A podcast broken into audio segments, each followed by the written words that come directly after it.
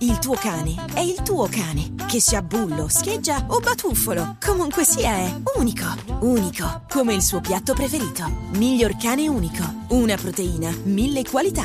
Morando, la storia del pet food in Italia.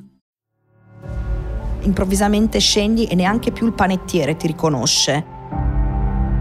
Complice mio figlio, il pomeriggio si guardava solo Peppa Pig. Finché a un certo punto ho proprio pensato, ma quanto rompe sta maiala. E quindi si riaccende la lampadina e io ho interpretato Peppa Pig.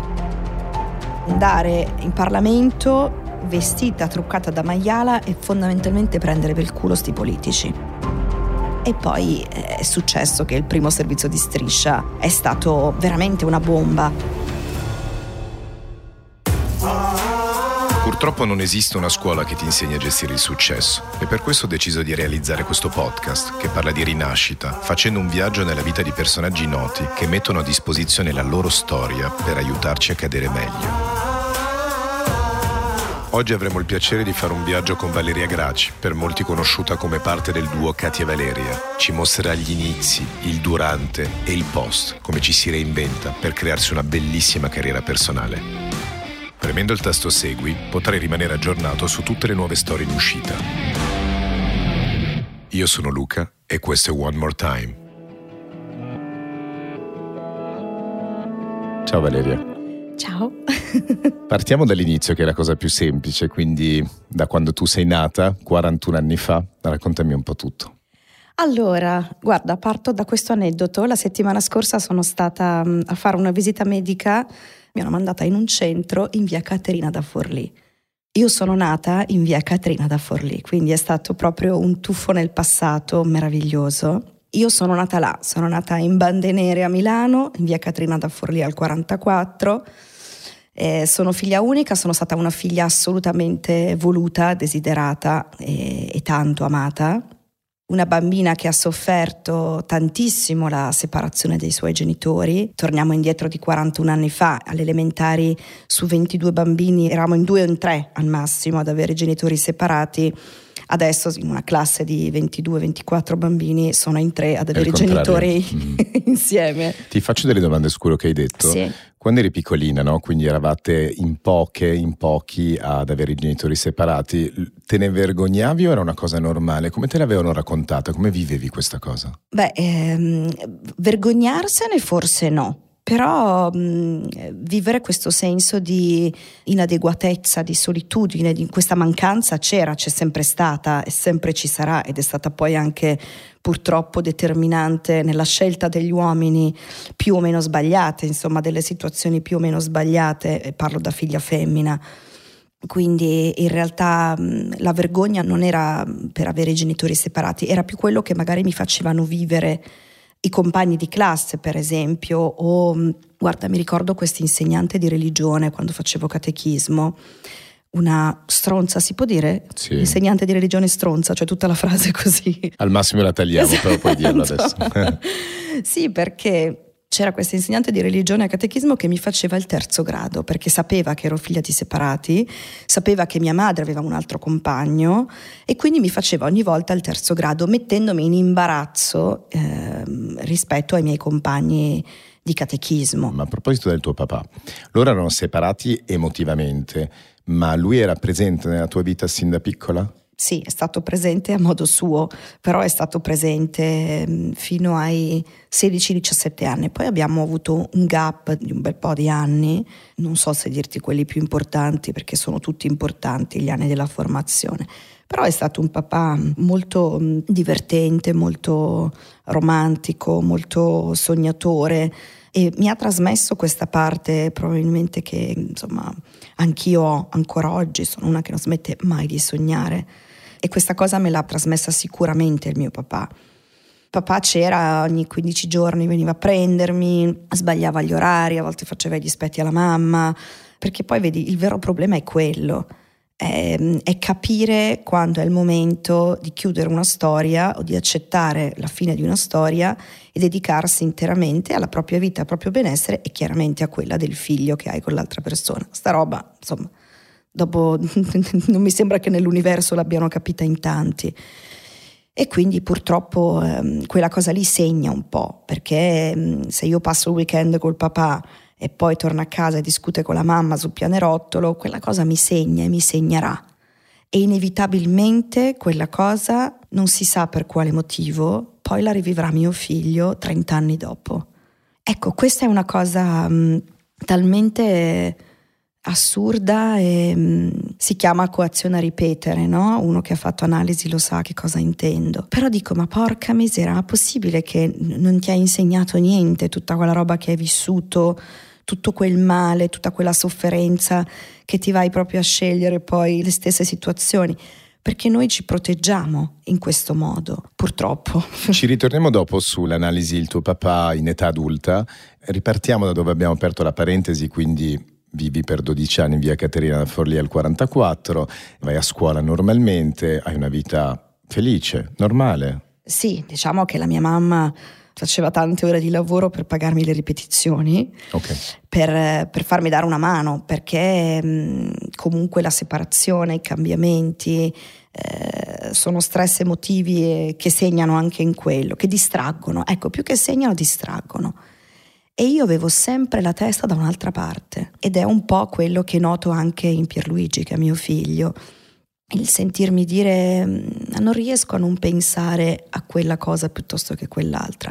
Lui pensa al calcio, io pensavo di voler fare l'attrice, perché mio papà mi portava in questo villaggio d'estate dove io mi esibivo in continuazione, perché sai che c'era in villaggi c'è il mini club, i bambini fanno lo spettacolo, il balletto, queste cose qua, insomma. E io facevo tutto.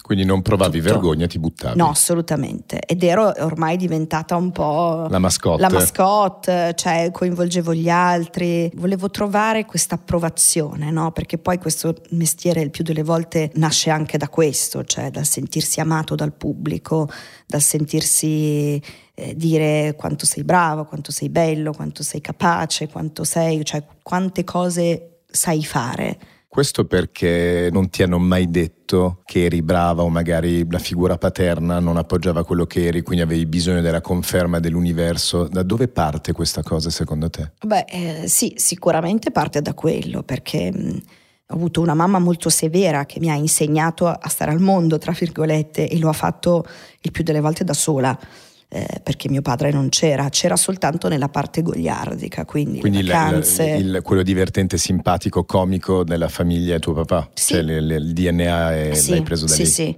Sì, anche se in realtà ho avuto una nonna materna che era un personaggio comicissimo. Quindi tu volevi fare l'attrice non per fama, non per stupire, ma perché volevi un senso di approvazione, volevi essere riconosciuta come persona tu, cioè sì. come essere umano di valore. Sì, credo di sì, cioè adesso a distanza di tempo ti dico sì, perché infatti ancora oggi della fama, io non dico mai sono famosa, dico sono mm, popolare, cioè la gente sa chi sono, ma in realtà poi nella vita di tutti i giorni sono proprio un'operaia dello spettacolo. Arrivo, timbro il cartellino e poi vado via. Un'amica, credo una cliente di mia mamma, eh, che faceva pubblicità, le ha detto guarda, eh, forse dovresti iscriverla a una scuola dove la formano, cioè dove le fanno fare recitazione, canto, ballo, eh, portamento, queste cose qua. Mia madre mi ha detto, ricordo questa cosa benissimo come se fosse ieri finisce di studiare, poi ti iscrivi alla scuola superiore, quando avrai dei soldi da parte ti iscriverai tu in un'accademia dove dovrai studiare, ma veramente studiare. Fino ad allora ti dovrai mettere da parte i soldi. Tragedia. Perché io la volevo fare subito è quella ovvio. cosa, la volevo fare immediatamente. Ma è stato un modo per mettermi alla super prova, per testare veramente quanto io fossi tenace in questo, quanto volessi veramente fare questa cosa e volessi imparare a studiare. L'hai ascoltata sì. o... Dovevo okay. ascoltarla hai frizzato, hai frizzato, il momento, l'emozione e hai detto ok, quindi ci rivediamo sì. tra qualche anno. Sì, quindi ehm, è passato del tempo, fino a che a settembre del 97 la mamma mi ha detto va bene, troviamo una scuola valida e ti iscrivo. E così è stato. E ho fatto il primo anno in Accademia dello Spettacolo ed è stato un viaggio immenso perché io andavo ancora a scuola, nel weekend facevo la babysitter per guadagnare dei soldini e per mettermi in pari, tra virgolette, e il grosso poi lo pagava la mamma. E poi due volte alla settimana di pomeriggio andavo a fare lezioni di teatro. E, e da lì è iniziato tutto. Ho iniziato a lavorare, ho fatto piccoli spot pubblicitari. Come ti è arrivato il primo lavoro? Tramite un mio amico, eh, Riccardo Leo, che faceva il musicista, eh, alternativo, bello, che mi invitava fuori, eh, stasera ti porto a cena, stasera andiamo a bere una birra, stasera ti porto di cosa, e poi una sera mi dice stasera ti porto a vedere uno spettacolo che ti cambierà la vita per sempre. E ti innamorerai talmente tanto di questo spettacolo che non potrai più farne a meno. Rocky Horror Picture yes. Show, ok. ok. E lì è partito questo sogno veramente, perché sono andata a vedere questo spettacolo al Cinema Mexico di Milano e io ho detto io voglio fare quella roba là. Eccola quella roba là che intendevo, era, era proprio lì, era salire su quel palco e fare quello. Cioè interpretare un personaggio che hanno fatto i provini e io mi sono candidata per andare a fare non so che cosa, ma per andare là. Ti hanno presa? Sì, sì, sì, mi hanno presa e ho iniziato a settembre a fare The Rocky Horror Picture Show. Uh. Come la vivi? Chi ti senti di essere in quel momento? Una figa pazzesca, Ovviamente. perché io stavo facendo quello che, che volevo, che avevo sempre sognato. Dopo questa palestra pratica bella, anche di vita, di amicizie, cioè perché poi tante di quelle relazioni te le porti ancora nella tua vita odierna, lo scatto verso il mainstream qual è? Allora, c'è stata uh, una ragazza con cui ho fatto um, un po' di esibizioni al teatro Scaldasole, al laboratorio Scaldasole, ma poi più che altro facevo da sola. Giocavo molto con tutti loro, nella relazione con tutti loro. E poi eh, siamo arrivati al 99-2000, l'anno della maturità, che faccio solo per far felice mia madre, ovviamente. Porto una tesina sul teatro giusto per rimanere in tema, esatto. una roba facile che... Stresso tutti i miei professori che chiaramente erano visibilmente orgogliosi, però insomma cercavano di mantenere la loro integrità di professori severi, eh, in realtà sono stati i miei primi fan. E poi è arrivata una fiction, io ho fatto un provino per una fiction e, e sono stata presa. Eh, ho guadagnato un sacco di soldi, c'erano ancora i milioni e, e ricordo ancora la, la chiamata dell'agenzia allora che mi seguiva mi diceva guarda ti danno 8 milioni per fare questo wow. lavoro, era tantissimo sì, e avevo veramente 20 anni okay. quindi ero proprio piccola. Primo lavoro importante perché poi quell'anno, 2001, l'anno dopo scusami, ho conosciuto Katia che è stata poi la mia partner in crime per dieci anni. Quindi nasce il duo Katia e Valeria ma sì. prima che nasca un duo deve nascere qualcosa tra quelle due persone. Sì. Mi racconti proprio l'inizio, sì, da, sì. dalla prima volta a quando avete deciso diventiamo partner in crime? Uh, Katia veniva a vedere Scaldasole, veniva il martedì sera a vedere il laboratorio Scaldasole e veniva ogni tanto il venerdì sera a vedere Rocky Horror. Quindi eh, frequentava questi posti come spettatrice. E, mm, e, mi diceva sempre sei bravissima, sei troppo simpatica, mi fai troppo ridere di qua, di là, di su, di giù. Quindi da fan? Da fan, sì. E alla fine ci siamo dette, ma dai, ma perché non facciamo qualcosa insieme a Scalda, cioè Scaldasole? E, e lei mi dice: Sì, dai, facciamo qualcosa. Sai, quelle cose che nascono veramente Ma così. Ma tu glielo per dici caso. perché le, avevi visto fare qualcosa? No, che no, è lei che lo chiede a me. Ok perché lei veniva da spettatrice e mi, e, e quindi e mi tu vedeva, aperta e disponibile sì. dici dai proviamo, Io dico vediamo. Assoluta, sì, perché no, facciamo qualcosa insieme, che cosa facciamo? E decidiamo di fare le pubblicità, la cosa più, più, più immediata e che conoscono tutti. Cioè parodizzarle. Parodizzare le pubblicità, cioè, okay. cioè quindi facciamo le pubblicità. Le pubblicità che ci sono in questo momento cosa sono? Bocca sana, tanto un verde, eh, la pubblicità degli assorbenti che mi è rimasta ancora eh, cioè, sembra, vorrei conoscere il, l'autore di quella pubblicità, di questa tizia che diceva vado in moto è una delle mie poche passioni, però in quei giorni non si può. che okay. cazzo vuol dire? e quindi insomma prendiamo queste pubblicità, facciamo un, un accrocchio e ci inventiamo la parodia delle pubblicità. Chiaramente, ah, fate un mashup, le mettete sì, tutte sì. insieme? Un mashup come sei international facciamo un mashup e creiamo un'esibizione di 7-8 minuti forse e quindi arriviamo a Scaldasole quell'anno, era ottobre, e, e, la gente impazzisce perché dice questa l'abbiamo conosciuta in questi tre anni, due anni e mezzo che ha fatto Scalda da sola. Adesso la vediamo con questa, con la nuova, sono una bomba tutte e due, fanno riderissimo perché poi eh, eravamo e siamo tuttora piccoline, minute, ehm, una bionda e una mora, una che compensava l'altra. Non abbiamo mai avuto l'attrice principale e la spalla. Eravate Eravamo, un perfetto 50% sì, CAD. L'una alla spalla dell'altra, cioè quando la dovevo passare io l'alzava lei e viceversa. E poi abbiamo fatto la parodia delle Chris and Chris, te le ricordi? Eh, le, le VJ di MTV. Eh, di MTV, certo. esatto. Abbiamo fatto loro per un po', poi abbiamo fatto eh, La mamma e la bambina. Ehm, abbiamo creato un sacco di, eh, di, scenette, anche se non mi piace usare questo Ma chi le scriveva? Le scrivevamo noi, cioè arrivavamo il pomeriggio in teatro verso le, le tre e mezza, quattro, si stava lì, si provava, eh, si scriveva, questa fa ridere, questa non fa ridere, eh, non c'erano, cioè c'erano i telefonini, ma non c'era la cosa di mi riprendo col telefonino per vedere come viene, non c'era questa roba qua, Chiaro. non c'era faccio una storia su Instagram e la posto Chiaro. o vediamo come, come viene così abbiamo l'immediatezza, no, non c'era, non c'era questa cosa. E quindi formate il duo? L'inizio Sì. del famoso decennio e quando Sì. c'è la svolta, cioè come dire, di aver trovato la chimica perfetta, no? Dove il pubblico risponde e dici mica siamo una bomba insieme. E quando è che c'è la grande occasione? Inizia mm, il debutto a Scaldasole. Poi per un giro strano finiamo a MTV Comedy Lab, che era questo programma comico che conduceva Marco Maccarini. In contemporanea, subito dopo, quasi verso la fine della produzione di MTV, arriva Colorado Caffè, che era la sua seconda edizione, condotto da Rossella Brescia e da Appi dei Papu, eh, anche quello in seconda serata, eh, ci chiamano. La verità, e l'abbiamo scoperta anni dopo, è che dovevano coprire un buco di due o tre minuti, non sapevano chi chiamare. Ah, ci sono queste ragazze che fanno a scaldasole questa cosa, nomi, cose, città molto divertente, molto carina, buttiamole dentro. E poi da lì non c'è due senza tre, la terza opportunità importante è arrivata con Zelig Off. E da lì è iniziato il, insomma, il viaggio con Zelig, che poi è durato tantissimi anni.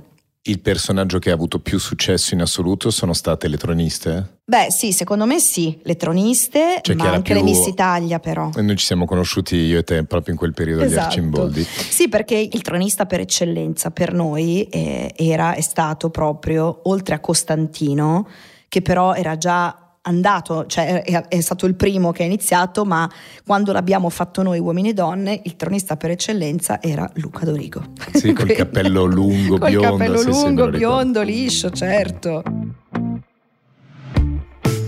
Come andava il vostro rapporto in quel momento?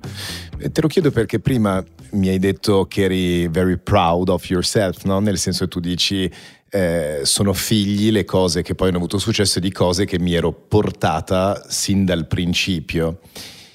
È come se a un certo punto non ti fosse stato più riconosciuto eh, il tuo ruolo in tutto questo, è come se tu fossi stata un pochettino delegittimata o, o- o derubata di un valore artistico, di una proprietà intellettuale, non so come meglio dirtelo, però me l'hai detto quasi come se fosse mancata a un certo punto da parte della tua partner questa riconoscenza, nel senso che capisco che un duo, quindi una complicità così vicina come un duo comico, cioè dove si vive in simbiosi, dove è quasi soffocante a tratti. Volevo sapere come l'avete vissuta voi, cioè come avete vissuto questo grande momento di successo da un punto di vista relazionale, questa ragazza Katia, fan, eh, tu sei aperta, disponibile, dai facciamo una roba insieme, quella roba spacca, quindi bella lì, nel senso abbiamo trovato proprio il tandem, la combo che funziona.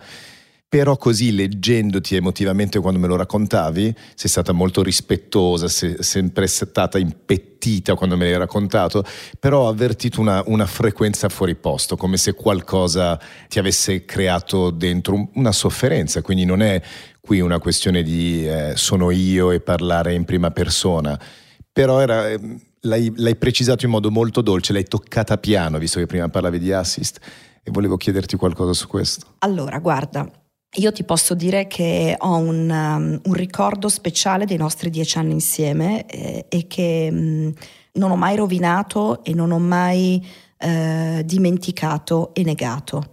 Io sono veramente orgogliosa di aver vissuto l'esordio a Zelig con Katia perché abbiamo fatto delle cose pazzesche insieme, abbiamo vissuto dieci anni intensamente gioie e dolori, eh, amori, tradimenti, amicizie, eh, porte in faccia, eh, glorie, veramente tante, tante, tante cose. Abbiamo riso tantissimo e ancora oggi, nonostante i rapporti siano cambiati, e anche tanto, ancora oggi se chiudo gli occhi o se ci mandiamo un messaggio e, e, magari le scrivo una cosa che è accaduta 15 anni fa, lei ride come una matta e viceversa. Però quello che posso dirti, perché io sono sempre molto rispettosa di queste cose e non ho, non ho mai raccontato né mai lo farò perché non, non, ce n'è bisogno, perché dovrebbe esserci un contraddittorio, un, insomma, un, dall'altra parte, ehm, ma perché non è necessario poi, eh, è che ad un certo punto nella vita accadono delle cose subentrano magari delle interferenze, eh, si ha voglia di fare delle scelte diverse e la non gestione di un capitale importante come quello che eravamo noi due ha fatto sì che eh, delle cose accadessero e delle cose eh, si rompessero. Ecco, questo è.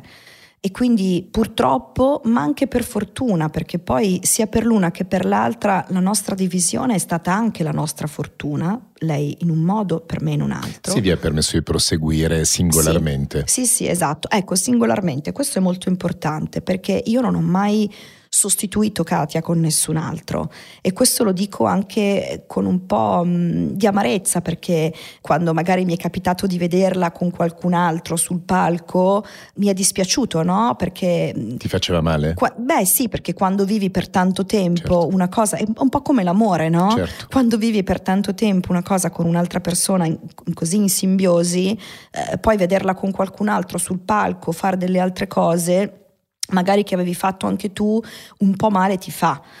Però è anche vero che mm, insomma, c'è stata tanta vita eh, anche negli anni successivi che ha portato poi eh, da altre parti a prendere altre strade. A me un po' più di dolore e, e, di, mm, e di, fermo, di rallentamento, eh, però quelle sai sono anche scelte lavorative e mi dispiace che a volte si dimentichi un po' di tutto l'amore, di tutto il bene che c'è stato perché quello è un peccato, perché Katia per me non è stata soltanto una collega, è stata anche un'amica. Certo. E quindi, eh, sai, a volte uno dice ma boh, come mai? Cioè, è finito tutto, è sparito tutto, cioè, non, non, ci ricordiamo di quello che abbiamo vissuto perché ci dimentichiamo di, di quando avevamo bisogno l'una dell'altra.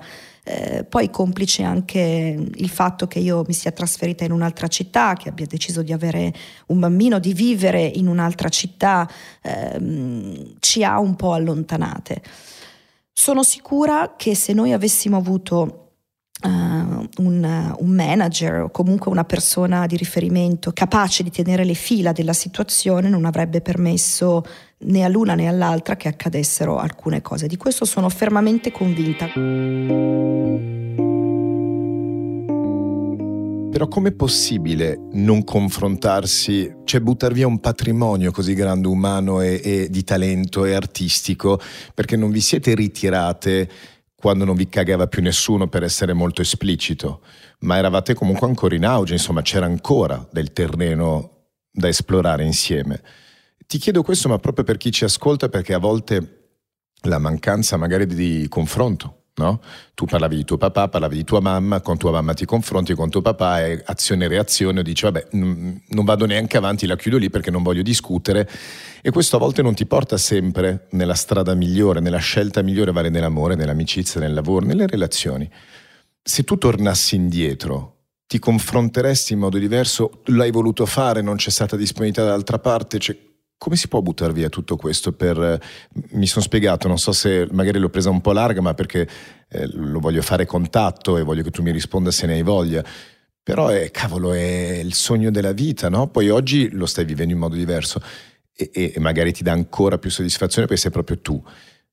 Però cavolo, c'era qualcosa di vivo, di, di, di, importante. Sto cercando il modo più diplomatico sì, sì, per rispondere.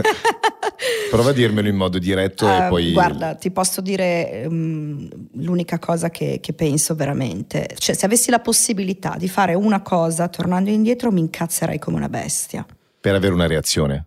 Mi incazzerei con chi di dovere, perché sono state fatte delle scelte sbagliate. Stai parlando di interferenze qui, non stai parlando sì. direttamente della, della, tua partner no, di vita in quel momento? Sto lavoro. parlando di, di interferenze, chiamiamole così. Sì, di interposte tempi, persone. Sai, eh, si dice che in amore i tempi siano tutto, ok? Eh, due persone magari si incontrano, si amano follemente, ma si incontrano nel tempo sbagliato. Non è tanto diverso questo, perché la nostra è stata anche una relazione d'amore, cioè abbiamo vissuto veramente, abbiamo condiviso e vissuto tanto. Ed è quella forse la parte che a me personalmente è la parte più umana che, che è mancata, in un momento in cui insomma io avevo bisogno che ci fosse. Quindi ti dico, dovevano essere gestite in maniera diversa alcune cose, invece io eh, per paura, perché sono fatta così, perché ho sbagliato, alcune cose le ho lasciate correre, perché non avevo voglia di, in un momento molto particolare perché ero incinta, e quando aspetti un bambino è un momento veramente delicato. Eh, non avevo voglia di, di, arrabbiarmi, di incazzarmi, di, di, di, prendere in mano la situazione e quindi mh, questa cosa ha fatto sì che si sgretolasse qualcosa. Eh, noi eravamo gestite anni fa da un agente, da un'agenzia che se una è incinta lavora l'altra, se l'altra è incinta l'anno dopo lavora quell'altra così porta a casa i soldi. Anche questo non è, non è stato giusto perché è stata un po', tra virgolette... Ha un, disunito un po'. Beh sì, una scorrettezza, eh, perché se siamo un duo facciamo le cose insieme. Poi è anche vero che comunque c'era la voglia, c'è stata la voglia ad un certo punto, molto da parte mia, di fare alcune cose Singolarmente. Singolarmente. Io ho avuto eh, a un certo punto voglia e desiderio di fare questa cosa. Lei lo ha fatto. Quindi Nel senso che questa tu, cosa, tu dici che eh, questo agente che ha fatto sentire il profumo del percorso singolo potrebbe avere attratto Katia in quel momento a tal punto da dire tu lo volevi fare, sai che c'è, lo faccio proprio io adesso. Questo intendi? Guarda, non lo so. Io non lo so perché mh, poi tante cose le ho anche rimosse sinceramente. So soltanto che in un momento molto delicato avrei voluto che lei ci fosse un po' di più okay. e lei non c'è stata, questa è la verità. Poi noi abbiamo avuto modo di parlarne, abbiamo avuto modo di, di approfondire questa cosa, però quando ormai eh, quel tempo era passato, cioè noi c'è stato un bel po' di tempo in cui non ci siamo né viste né sentite, poi lei mi ha cercata e ci siamo chiarite, però a quel punto, cioè, quel momento poi era, cioè, ormai era tardi, era, e quel tempo era passato, era andato via, quell'attimo non c'era più, cioè io ero mh, con un bimbo piccolo in un'altra città lontana, eh, cioè, quello che accadeva qua era quello che avevamo creato noi in dieci anni e io l'ho perso tutto, io l'ho perso tutto, questa è la verità. Mettici le interferenze, mettici la differenza di caratteri, mettici che siamo eh, due donne, due donne protagoniste insieme. Questo non è per screditare una piuttosto che l'altra, certo. cioè sto parlando al plurale e questo deve essere assolutamente chiaro. Eh, mettici che mm, probabilmente eravamo anche molto ingenue, acerbe. Eh, su alcune cose, mettici che magari uno si fida più di quello che dice una terza persona, quel noi è finito. Mm-hmm. E quel noi è finito e poi c'è stato il, il, ritorno di fiamma, chiamiamolo così come si suol dire in amore, eh, per me poi ormai quel tempo era, era andato, basta, cioè quella cosa lì non, non c'era più. Diciamo che ne parlavamo prima di cominciare l'intervista. Credo di aver trovato il modo più diplomatico sì, ed elegante stata, possibile. Sei stata assolutamente perfetta. ti, ti, ti, vorrei fare una domanda finale su questo argomento. Sì. Dicevamo prima che si cresce analizzando no? a volte i nostri errori o il vissuto e, e, e si fa meglio la volta successiva, ma l'unico modo per analizzarlo e fare meglio è ammettere il fatto obiettivo che abbiamo vissuto che ci ha provocato una sofferenza.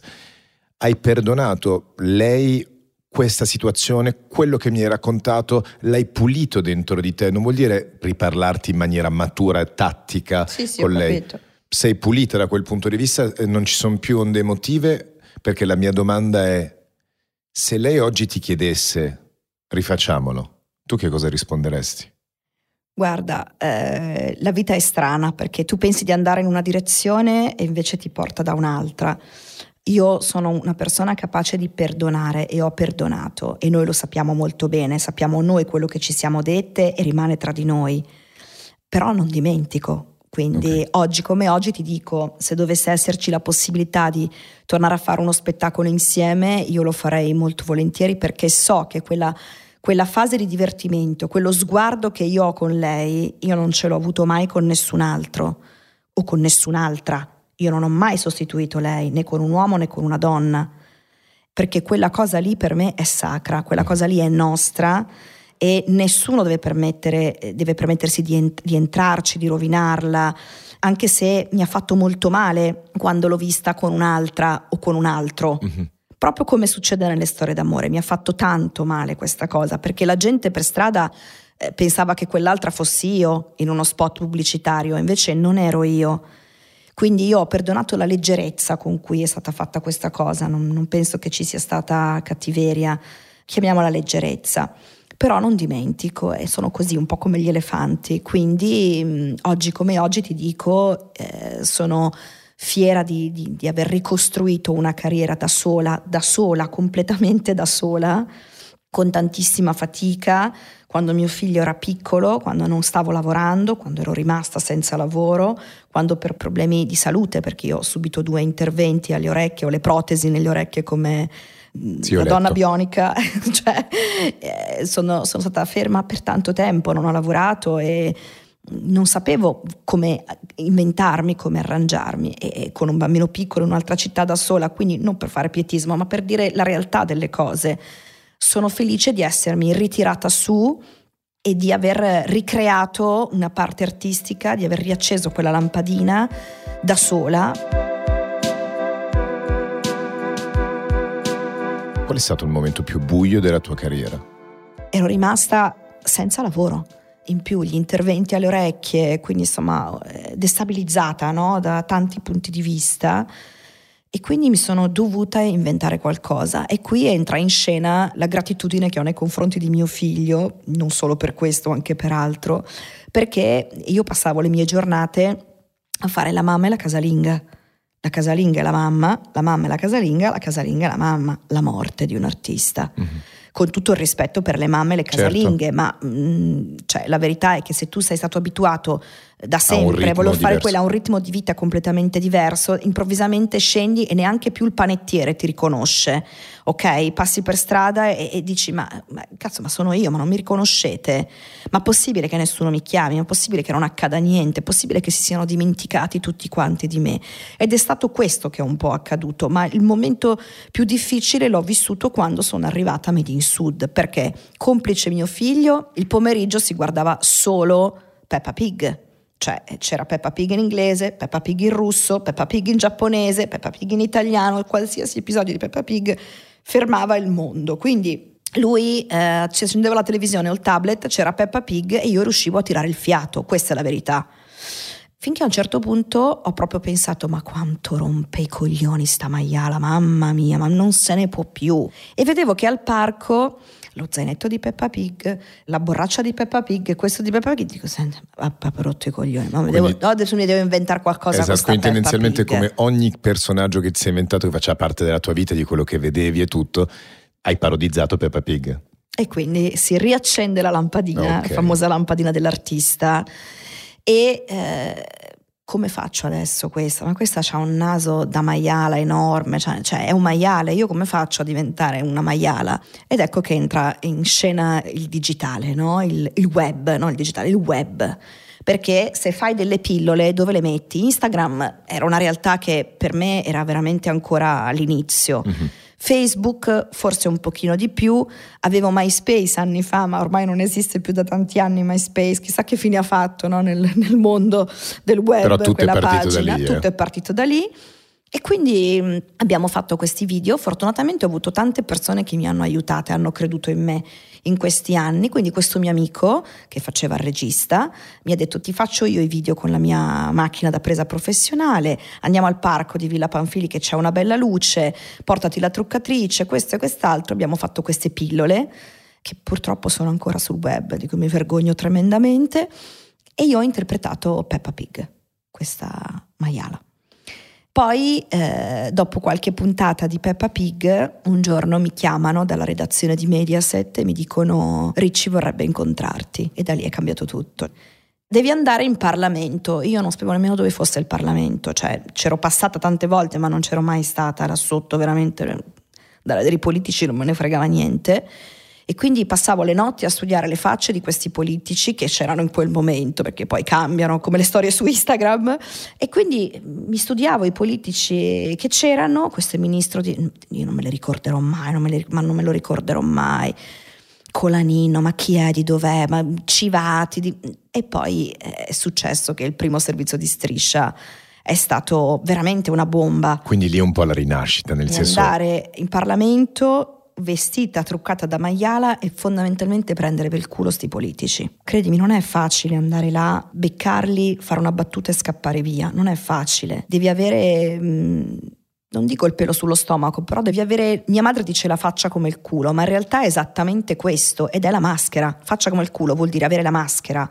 Io se fossi senza maschera probabilmente non riuscirei a fare questa cosa. Eh, insomma, hai cominciato ad avere, voglio dire, non quel colpo di fortuna, ma hai dimostrato un'altra volta una bravura più matura e questo ti ha permesso di fare tante altre cose. Sei felice da un punto di vista lavorativo? Cioè ti senti appagata o manca un tassello che tanto vorresti? Manca sempre qualcosa. Questo certo. Sì.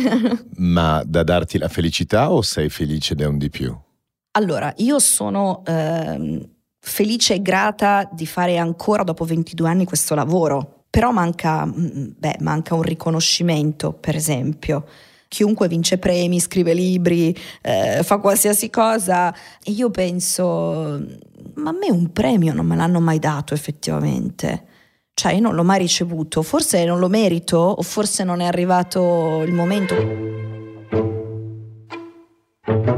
Hai un figlio di 11 anni, ne abbiamo parlato prima, no? Nel senso che tu hai, eh, arrivi da un osservatorio molto bello perché sei giovane, hai 40 anni, hai vissuto l'escursus, parlavamo degli anni 90, quindi tu il web lo riesci a vedere con una determinata maturità, potresti anche decodificarlo, decifrarlo bene, ne parlavo con Fabrizio Biggio di questo, una persona che se gli è sempre scritte, cantate e recitate da solo, nel senso che comunque ti sei inventato i personaggi che hanno fatto ridere, hai la mimica facciale, hai proprio il ritmo del web, quella freddura, quella roba boom, veloce. Ma perché non ci provi? Cioè perché oltre a tutto quello che è un apparato che oggi ti dà una serenità finanziaria, mentale, no? Quindi eh, la ruota gira, tu lavori, sei tranquilla, hai una famiglia perché non provi anche la parte indipendente che non fa del male a nessuno, può solo che amplificare tutto ciò che sei altrove, non potrebbe dare fastidio ad un produttore con cui lavori perché non provi a, a, prendere le tue idee anziché chiedere a tua mamma, che va benissimo, se funziona prova a chiederlo al popolo e metterlo lì, tanto se non ti caga nessuno non hai fatto figure di merda, quando cominciano a, dare, a dirti intanto la loro vuol dire che probabilmente l'eco c'è e rivivrai quello che hai vissuto da MTV in poi, perché hai proprio quella matrice lì, ce l'hai, la tua comicità, la tua verve comica, quello che noi abbiamo vissuto che mi hai raccontato, è quella roba lì, è quella grammatica lì. Guarda, allora è una cosa a cui non ho mai pensato, non mi sono mai affacciata dall'altra parte per vedere, curiosare e provare soprattutto. Eh, credo che molto dipenda anche dall'età, forse. Eh, per quanto mi riguarda, cioè probabilmente se avessi avuto un'età diversa o fossi stata un pochino più, non voglio dire giovane, però un pochino più piccola, magari mi sarei mm, affacciata in un modo diverso.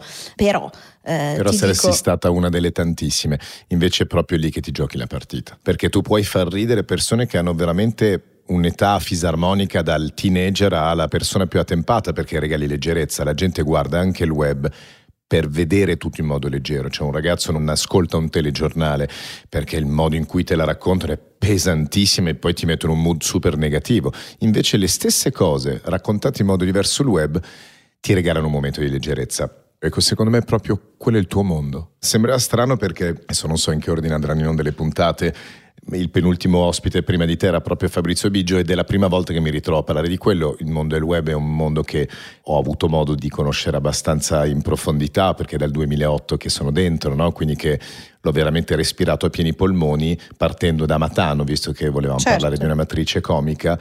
Ce l'hai proprio. Ce l'hai proprio, ma deve essere fatto veramente senza regole.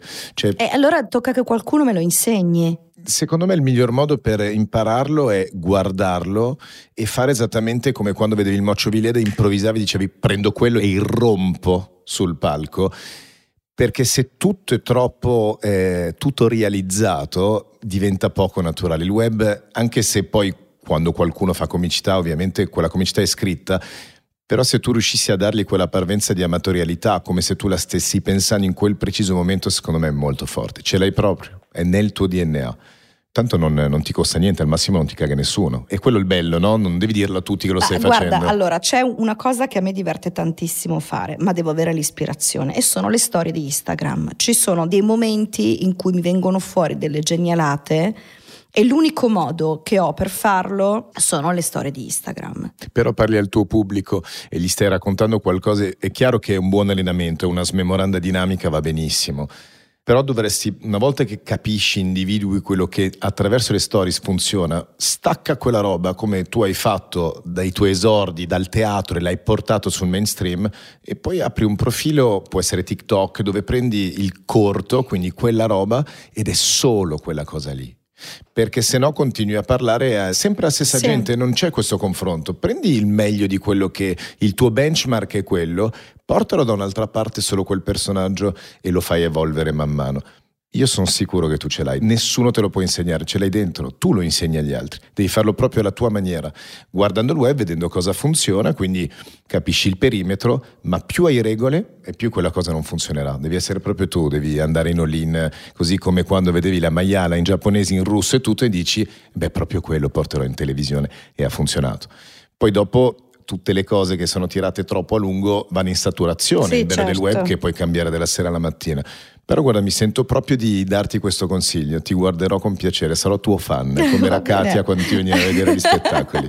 allora ci penserò assolutamente, già da oggi. Noi chiudiamo sempre con un rito perché è una cosa che faccio su me stesso, come ti spiegavo prima, One More Time fondamentalmente era la mia terapia personale, poi parlando con tutta una serie di persone mi sono reso conto ma questa cosa la devono ascoltare tutti, cioè questi strumenti no, nella vita degli altri che permettono agli altri che si vogliono cimentare in una vita simile di capire quali sono le insenature, di capire che c'è sempre una possibilità, ma che alla fine, come ti diceva tua mamma, devi studiare, cioè la venuta del Messia, lo diciamo spesso, non accadrà e quindi devi comunque sempre lavorarci.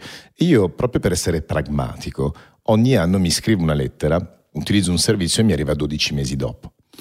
E quindi uno mi dimentico di quello che ho scritto, due mi dimentico di averla scritta, però, la, let- però la, lettera la riconosco e quindi mi scrivo questa cosa e quando la ricevo faccio un bilancio, no? Senza essere troppo giudice di me stesso, però è per vedere quanto sono stato concreto, perché se no, se non fai tutti i giorni un passo avanti, non è possibile che possa accadere qualcosa di costruttivo e di positivo. Qui ti consegno un box e anziché spedirtelo lo lascio a te, quindi c'è un foglio bianco, una penna, una busta, però te l'ho messa in un box in modo tale che tu ce l'abbia sempre lì, così quando vedrai la scatola ti ricorderai che tu hai dato a te stesso degli obiettivi e la potrai aprire quando vorrai. Ti consiglio di far passare un po' di tempo e magari far sì che ti richiami solo concretezza, no? quella scatola quindi possono essere degli obiettivi di amore, di amicizia, di lavoro, quello che tu veramente vorresti essere per la tua felicità personale. Io ti ringrazio, mi hai fatto fare un bel viaggio. Grazie a te, grazie, grazie a voi perché è stato, è stato intenso. Grazie Valeria. Grazie a te. Grazie mille. Grazie. Se sei interessato a qualche contenuto inedito puoi seguire il profilo Instagram One More Time Podcast o scrivere personalmente a me su LinkedIn Luca Casadei. Anche il bagno è suo! Convivenza difficile con la muffa, eh? Ovunque Sigma Coatings. Cucina, camera da letto, ora basta. Mm. Prova la pittura Sigma Fungimat, efficace e duratura per la salubrità degli ambienti interni. Eh? Che resistenza, chiederò al mio applicatore di fiducia. Con Sigma Fungimat un futuro libero dalla muffa. No, no. Ah, muffa mia, hai le ore contate. Canta vittoria. Sigma, il tuo risultato vale. Scopri la pittura certificata anche per ambienti alimentari su sigmafungimat.it.